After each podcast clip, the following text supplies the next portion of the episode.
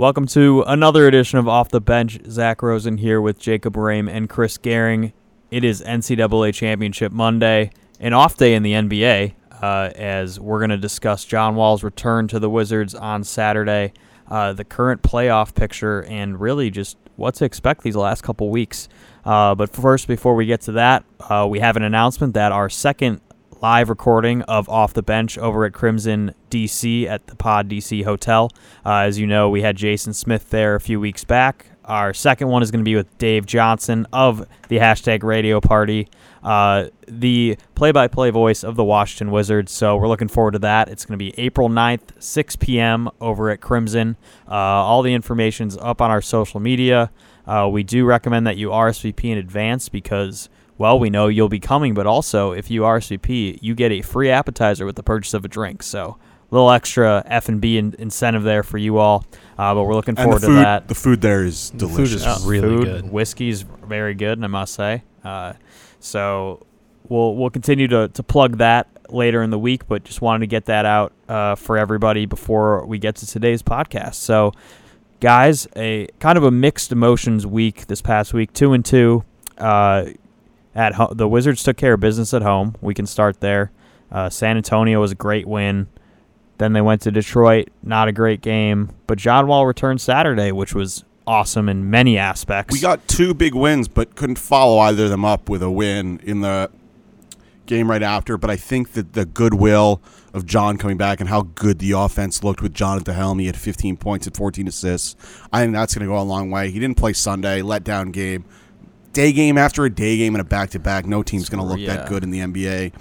Um, but it was one of the weirder schedule quirks of our schedule this year, and we've had some some interesting ones, but that was just an interesting, I don't know. And it it may seem like a bad time to come out flat in that Chicago game just because of how tight the East is and how, I can't believe it, but we're five games away from the regular season being over. It is wild that we've played but, seventy-seven games. I look at this schedule, and I can't believe we've made it all the way through it. Yeah, but there's still, I mean, there's still a lot of room to move, actually, and b- both up and down, which is something to, you know, they, that the Wizards are going to have to have in mind, especially with a couple of tough games coming up this week that we'll get to in a second. But I thought that, that John Wall coming back, and you can – in case anybody forgot, and it's been thirty games, so it's easy to, to have it out of mind, but the respect and the attention that he commands on the offensive end is, I, I mean, it's so important if we when we're talking about playoffs and beyond for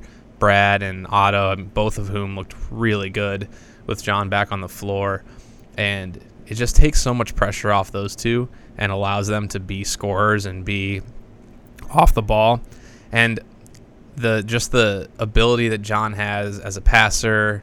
Um, I, th- I thought that he'll still get into a rhythm offensively himself, but as a passer, he was as good as he's been, you know, his whole career on Saturday, and that was really fun to watch. I think once he gets more comfortable and plays more games, I think we'll see him attack the basket a little more, although he did that a couple times too and is still impressively, impressively quick, and I thought that him coming off this break, he was he looked impressive. He looked ready, and I, th- I thought he looked hungry to be back out there, which is really, really exciting to see at this point in the year. I'll be curious to see. Um, you know, people are talking about, you know, oh, we want to get this seed to face this team or this seed to face this team, but the fact is that nothing is set in stone. The Celtics could still get the one over the Raptors. I think they're two back right now, and three through five is a one-game split between Cleveland, Philly, and Indiana. So, I mean, I just don't – I think you just – my personal theory is you just want to go out there and play as well as you can, get some guys some rests, can have as much momentum as you can heading to the playoffs, and let the chips fall as they may. Um, and the Wizards, ra- Wizards, of course, clinched a playoff berth. I mean, we didn't mention that, but I think everyone knows that by now. Yeah. So, they know they're going to be in the playoffs. Every team, too, is going to is, is going to be fighting to the finish, too. So, it's going to be interesting – you know, there's there's reason for Boston to really play hard these last couple games. There's reason for Toronto, obviously. Cleveland is Cleveland really wants to keep that spot at three, and so we'll see them on Thursday this week. And it'll it's just gonna be it's gonna be a photo finish, and it, you know, three through well, not not necessarily three, but five through eight, six through eight, more like is is up for grabs, and there's a lot of room to move, and it's just going to be, yeah, it's going to be an exciting last couple of weeks. It's going to be important for the Wizards because working John back into this rotation, and the other point that I wanted to make sure that we got to on Saturday is how is how Coach Brooks staggered John and Brad a little bit. I thought that was really interesting with the advent of Thomas Satoransky being able to take a, a a good portion of the minutes and them believing clearly that he could play playoff minutes. Um, how he's staggered for the rest of the year when John is playing, obviously a couple more back-to-backs in the in the rest of the season, so we'll see how many times we see John. But um, I thought that's just an interesting storyline to follow just because we've talked about staggering John and Brad a lot, and there's been a lot of people who have been have been clamoring for that and talking at length about it. I think with Sato being super versatile and being long and being able to play both pretty much both positions, and I think being able to play with John, I think that's really really really important to watch as we go forward. Yeah, we got to look at probably what the ro- the playoff rotation may look like. Mm-hmm. Saturday's game, which uh, included the five starters Satoransky, Oubre, Mike Scott, and Mahinmi. So is that going to be the playoff rotation? I mean, if we had to venture to guess, yes, probably yeah. nine guys. You, you'll see Satoransky and Oubre kind of fill in maybe when Wall and Beal go out um, because those guys can play multiple positions. You saw Otto Porter play with the bench as well to start the second and fourth quarters, which was interesting. Mm-hmm. Uh, so it's hard to know. I mean, Ramon Sessions is a veteran. Jason Smith, veteran. Tim Frazier has been in this league. I mean, there are guys that can play. Jody Meeks, another veteran. I mean, jo- Jody Meeks is going to get his playoff minutes at some point, I suspect. We're, we might, we're going to need his shooting. I think, and I think he's gotten some confidence back too. Dude, he's been shooting the ball really well. He's been shooting the ball well ever since the moment in Boston, really. Yeah, and so I think he has some value in the playoffs as well. But it is going to be interesting. I mean, as we know and as we've talked about, playoff rotations shrink. Um, as things get magnified as games go on, especially when you get deep into series. As we've heard, heard coaches and players talk about how when you get deep into a series, both teams know everything, and so you, you need your guy, you need your best guys out there all the time to have the chance to execute the best. And so um, it's gonna it's gonna be interesting. I think they're gonna get a couple of good opportunities to really test that when we see Houston, Cleveland, Boston against three teams where we'll see how. We'll see how Houston plays on their own floor. They've already locked up the one seed in the West, but um, good tests coming up, and I and I think that that's important as Coach Brooks tries to figure out now that he's got everybody healthy for the most part, as healthy as they're going to be, um, where he's going to be in a couple weeks here when we start the playoffs. Of of note as well, the tiebreaker situation. I think a lot of people are curious about that six through eight. So the Wizards uh, with the Heat, if they would finish the same record at the end of the season. The Heat uh, and Wizards split this year two two, but whoever has the better division record will then win the tiebreaker and the division, which is of note. Right now, the Heat have a one-game advantage in that. Each team still has a, I think, we have see. two. The Wizards have two. I think the Heat have two or three. I think it's two. Uh, and then Milwaukee also split with the Wizards, but the Wizards' conference record will more likely than not end up, it's about a two-and-a-half game advantage right now, Uh, will be the advantage. So the Wizards would have the tiebreaker there. Um, and then uh, so the Wizards also with Cleveland, you have to see if that season series gets tied up. I don't think those teams, I mean, it's the Wizards have to win out. The Cavs have to lose out. Uh, the Sixers uh, and Pacers, kind of the same situation. It's not looking likely enough to look at a tie-breaking situation. But right. With Cleveland, Philly, and Indiana, you have to look at that as well. So Cleveland and Philly play uh before the season ends, which is huge. Cleveland plays Toronto, Washington, and Philadelphia in yeah. one week this coming week. So yeah. those are big games for, for seeding. And in Toronto and Boston, of course, are dueling out. They still have one more game left between them, so that can be a two two game uh, swing in theory. Yeah. Uh, the Charlotte Hornets have been eliminated. The Pistons are still alive. They technically, w- but technically, it does not look good. They need to win four of their last five. And, and get a lot of help. Get a lot of help. Uh, yeah. But they're going to keep fighting. I mean, they showed that in the game on Thursday that they're they're They've not giving up. Five in a row. Yeah, they're They've not giving up. And Blake yep. Griffin's hasn't hasn't been healthy, and they're still winning. So props to them for continuing to go. Uh, I was going to one thing I was going to bring up about John Wall is that we talk about, yeah, he looked great. The passing especially was awesome. Yeah. What about his defense, guys? I mean, I don't know how hard Kemba Walker was going in that game, and it, nothing to take away from him, but he only took one shot in the first half. But that has a lot to do with how much effort John was giving on him. Walker finished three of nine from the field with like four turnovers in the game, only a few assists, and it seemed like John's defensive intensity, especially one-on-one, was I think, really I think John, there. I think John feels like he has a lot to prove right now, yeah. and um, yeah. and a lot of, as we all know at this level, a lot of defense is effort, and when John, you know, commits to playing defense, he is he's as good an on-the-ball defender thanks to his quickness as anybody at the point guard position, and um, and yeah, I mean, I think something can be said for the fact that.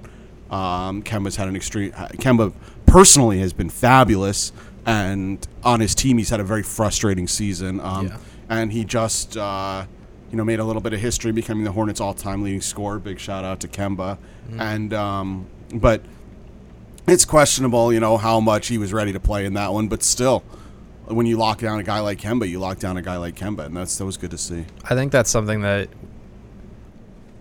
That certainly benefits John in that he he pays attention and he hears what people say, and I, I think that when he takes those challenges personally, we see a different side of him on the floor, and I think that usually that's a good thing. I think certainly on the defensive end, that's what we're seeing, and hopefully it's what we will see. I think he's seen the the impact that defense can have for this team is so huge, and he knows when he can get out in transition. I hope that he's feeling as as close to one hundred percent as he can right now. When he gets out in transition, he knows how dangerous he can be. And I think playing, obviously playing defense is something that can jumpstart that and can really unlock a, a big, big advantage for this team in the playoffs and, and in the to finish the regular season. And so, yeah, I, it was really good to see. He's so physically gifted as a point guard. And when he puts in that effort defensively, it's really, really hard. It's hard to play the Wizards. And when you add guys like we've talked about, Otto's length being valuable defensively, Keefe's tenacity, I think we saw a little bit on Saturday as well before he had to leave the game. But um, we've got guys that when they put when they put a ton of effort in collectively, they're they're a tough team to score on, and they can really make a difference and and make some. Um, turn some things into some advantages for them defensively. I will add also that I think Gortat has been playing a lot better lately. I think he's had a lot of really tough matchups with Howard, Aldridge twice in the yeah. past week. Andre Drummond, you know, I think you, a lot of people give him a, a hard time, but come playoff time, you need him and Mahinmi's bodies. So, yeah, that, I mean, it's sure. going to be interesting to see how they're used. But I think Gortat... It depends a lot on the matchups. I mean, I think that if you face, uh, you know... Um, the Sixers, uh, obviously, you know, you, I'm assuming he's healthy, and I think we all assume he's going to give it a go. Um, you have Embiid. The Celtics, you have some thick guys and guys like Horford, Tice, Baines. Tice out for the Tice year. Is Tice is out yeah. for the year. That's true. But so, Monroe. Monroe, Tice, yeah, yeah. I mean, um, uh, Cleveland. Thompson. Thompson, Love. So, I mean. Yeah.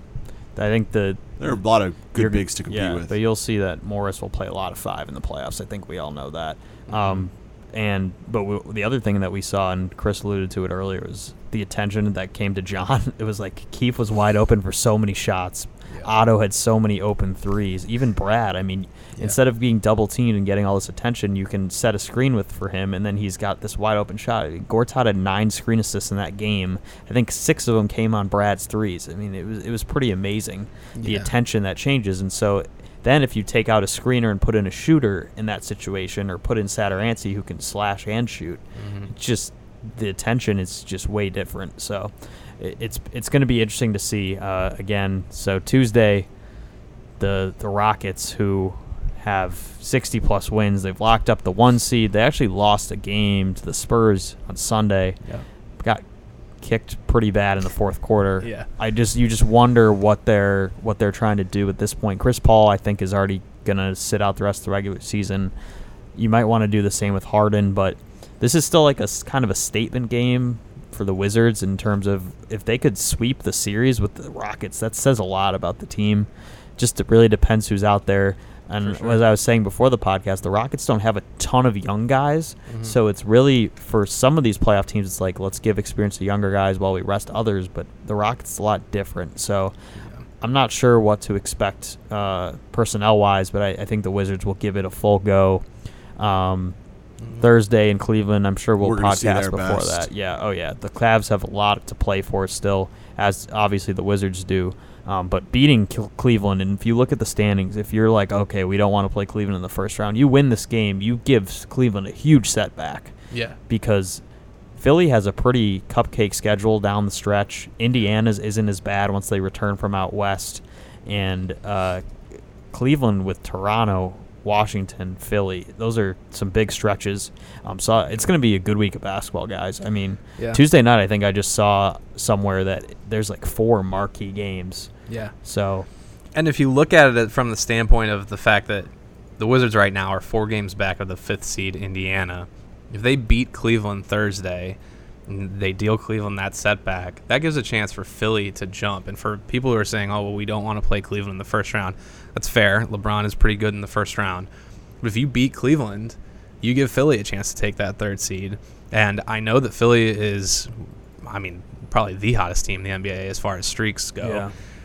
But if you take their youth into account, maybe if you want to play them instead, it's a big chance. And and so for the for the crowd that's out there saying, oh, we don't want to win too many games because we want to stay at six or fall to seven to avoid Cleveland, the other way you can do that is win games and play well. Um, and with that game against Cleveland being big. And Cleveland's going to have a lot of big games coming up, including that one against the Sixers that you mentioned, Zach. So. Um, I think it's on a back-to-back too. Yeah, it's a lot. It's a lot of movement that's still possible, and I agree with Jacob in that you you still want to play your best basketball, and the Wizards stand to benefit from playing their best basketball. Still, I think that, that you want momentum. They, yeah, yeah. They, right. I mean, both logistically and from the standpoint of you just want to be confident in yourself going into the playoffs. I think that John and Brad, as the core and as the leaders, they know how well they can play in the playoffs. They know that they can rise to the occasion. And so I think that they want they just want to be playing well. St- I think they would tell you that, and we've they've proven it. They've proven that they can play well in the playoffs against anybody, against Toronto, against, you know, Boston. They took them to the wire with some tough road games. All that experience being in their past now, I think that's really important. I so, think I think when you're a team like the Houston Rockets, I mean, talking about tomorrow night's game, that has accomplished everything this regular season you could want to. Mm-hmm. And they are, there's no doubt that going into game one of the postseason against whoever it may be, and we had, we haven't really touched the Western Conference, but that's going to be an interesting finish down oh, at yeah. the bottom of that conference. And um, you, I don't, I don't, I don't think that what they do over their final five games matters to them. I no. think the James Harden, Chris Paul, Ariza, Capel, those guys are going to be, those guys are ready for the postseason. They know, they know what they're ready to do. I don't think this Wizards team has a, I think that we can all agree, there's no way this Wizards team going into the season thought they were going to be in the sixth through eighth spot like they are right now. And they have not accomplished all that they've wanted to this regular season. And that's why for a team like the Wizards, I think confidence and momentum is big going into a first-round playoff series, whereas a team like the Rockets, who may sit everybody tomorrow for all we know, you know, that team that team doesn't need any more motivation and confidence, yeah. and they're they're ready to roll. Especially when, as we've mentioned before, John Wall missed thirty games. I mean, it's one thing when you when you miss a you know a small chunk of the season and you miss five to ten games here and there or scattered, but the Wizards have been without John Wall for a long time, and it would it would do them, I think, a disservice if they tried to jockey for position and didn't try to just figure it out with him in the lineup, with him back, and develop as good of a chemistry, as good of a rhythm as they can going into it. And the other note on the Western Conference, by the way, while we while we're there, just a quick note. I mean, it is going to be a very it's going to be a photo finish four through ten, basically. Four games separate seeds four through ten in the West, and so I don't envision, you know, the Clippers being, but the Clippers are only two games out of the eighth seed, and they're in the tenth spot right now. Um, it's going to be very interesting to see how the bottom of that conference shakes out, and some good games to watch down the stretch. What a win for the Nuggets last night, man. Yeah, that was a win. meltdown. Yeah, and then the Nuggets almost gave it back. I mean, yeah. Jabari had a chance to tie it at the end of the first O T. But anyway, I was going to say that it's interesting looking at the Cleveland-Philly, and you can throw Indiana in there, but I'm going to focus on Cleveland, Philly, is that they are such opposite teams. Like, Yes. Philly loves going to the rim and has an elite center. Yep. An elite, elite center, and really like thrives off their defense, basically, with a lot of length defensively. They have a rookie and all this youth, and maybe you throw J J Redick, Amir Johnson. They've got a few vets. Mm-hmm. Ersan, a few vets there. Mm-hmm. Then you go to Cleveland, which is a team full of veterans uh, that is completely new. They really haven't played together too much this year. They don't really have a huge inside presence. They thrive off perimeter offense. Their defense isn't great. So for the Wizards, you also have to look at that, is what kind of team do you want to match up against? But, you know, LeBron is the difference, and he's a huge he's, difference. You might call him an X factor. Yeah. yeah. But I think at the same time, I, th- I th- preparing also for that, given you get, what, a three-day heads up before the playoffs start, will be interesting to see. And, I mean, I know scouting has already begun for the playoffs. It probably began weeks ago. Yeah. So it's just interesting to look at that. Um, but the Wizards will get a really good look at Cleveland. If they could win twice in the regular season in their building, that builds so much confidence doing that. Playoffs is a different animal, but just if we ha- if it does end up to play Cleveland, it doesn't hurt to know that you won twice in their building this mm-hmm. year. So yeah, for sure, for sure. It does hurt to know that you're going to play LeBron James. A little bit. Yeah. But I think, and well, I'd say Embiid's health is probably the real X factor going yeah. into who's going to get that, because it's going to impact how Philly plays down the stretch and in that game against Cleveland as well. Kevin Love's health, too. I mean, the guy just can't catch a break. No. But I think he'll be okay for the playoffs. Um, so, if yeah. Kevin Love and Embiid guard each other at some point in the postseason, they can just make an agreement. Yeah. You know, no, right. no touching the face. Yeah, yeah, that's right. Yeah. A lot of facial injuries going on. This year in general, it's been it's been very odd.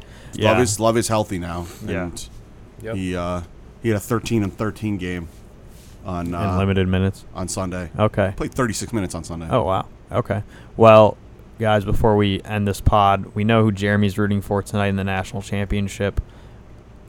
Hit us with your picks and uh, key one key to the game. So I'll I'll start. And, um, and look, I think that we know that Villanova's a big favorite, but um, I – and, yeah, if I if you had to say, if you had to say, Jacob, like, who's going to win this game, like, Villanova is probably the better team. But I think that, you know, a lot of emphasis is being placed on the fact that Villanova played their best game of the season in that Final Four game. But prior to that, Villanova wasn't shooting the ball all that well. They had some clunkers. And, yeah, they got by with their talent and playing good defense. But this Michigan team is really long. They disrupt shooters.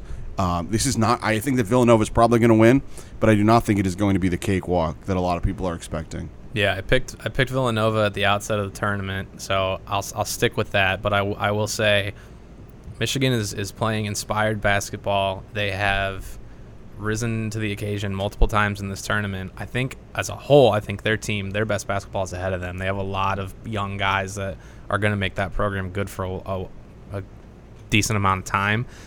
Um, Villanova, I mean, if Villanova shoots the ball anywhere near the way they did in that Final oh, Four it's game, over. it's I mean, over. They're going to win every game. It doesn't matter who you like play. Yeah. yeah, They could beat an N B A matter. team shooting like that. Um, but so I'll, I'll pick Villanova. I know that that's Bulls not did. trendy, but uh, good luck to Jeremy. Jer- where the team is in Houston, so Jeremy has a chance to get down there and go see Michigan in the title game. That's exciting, so...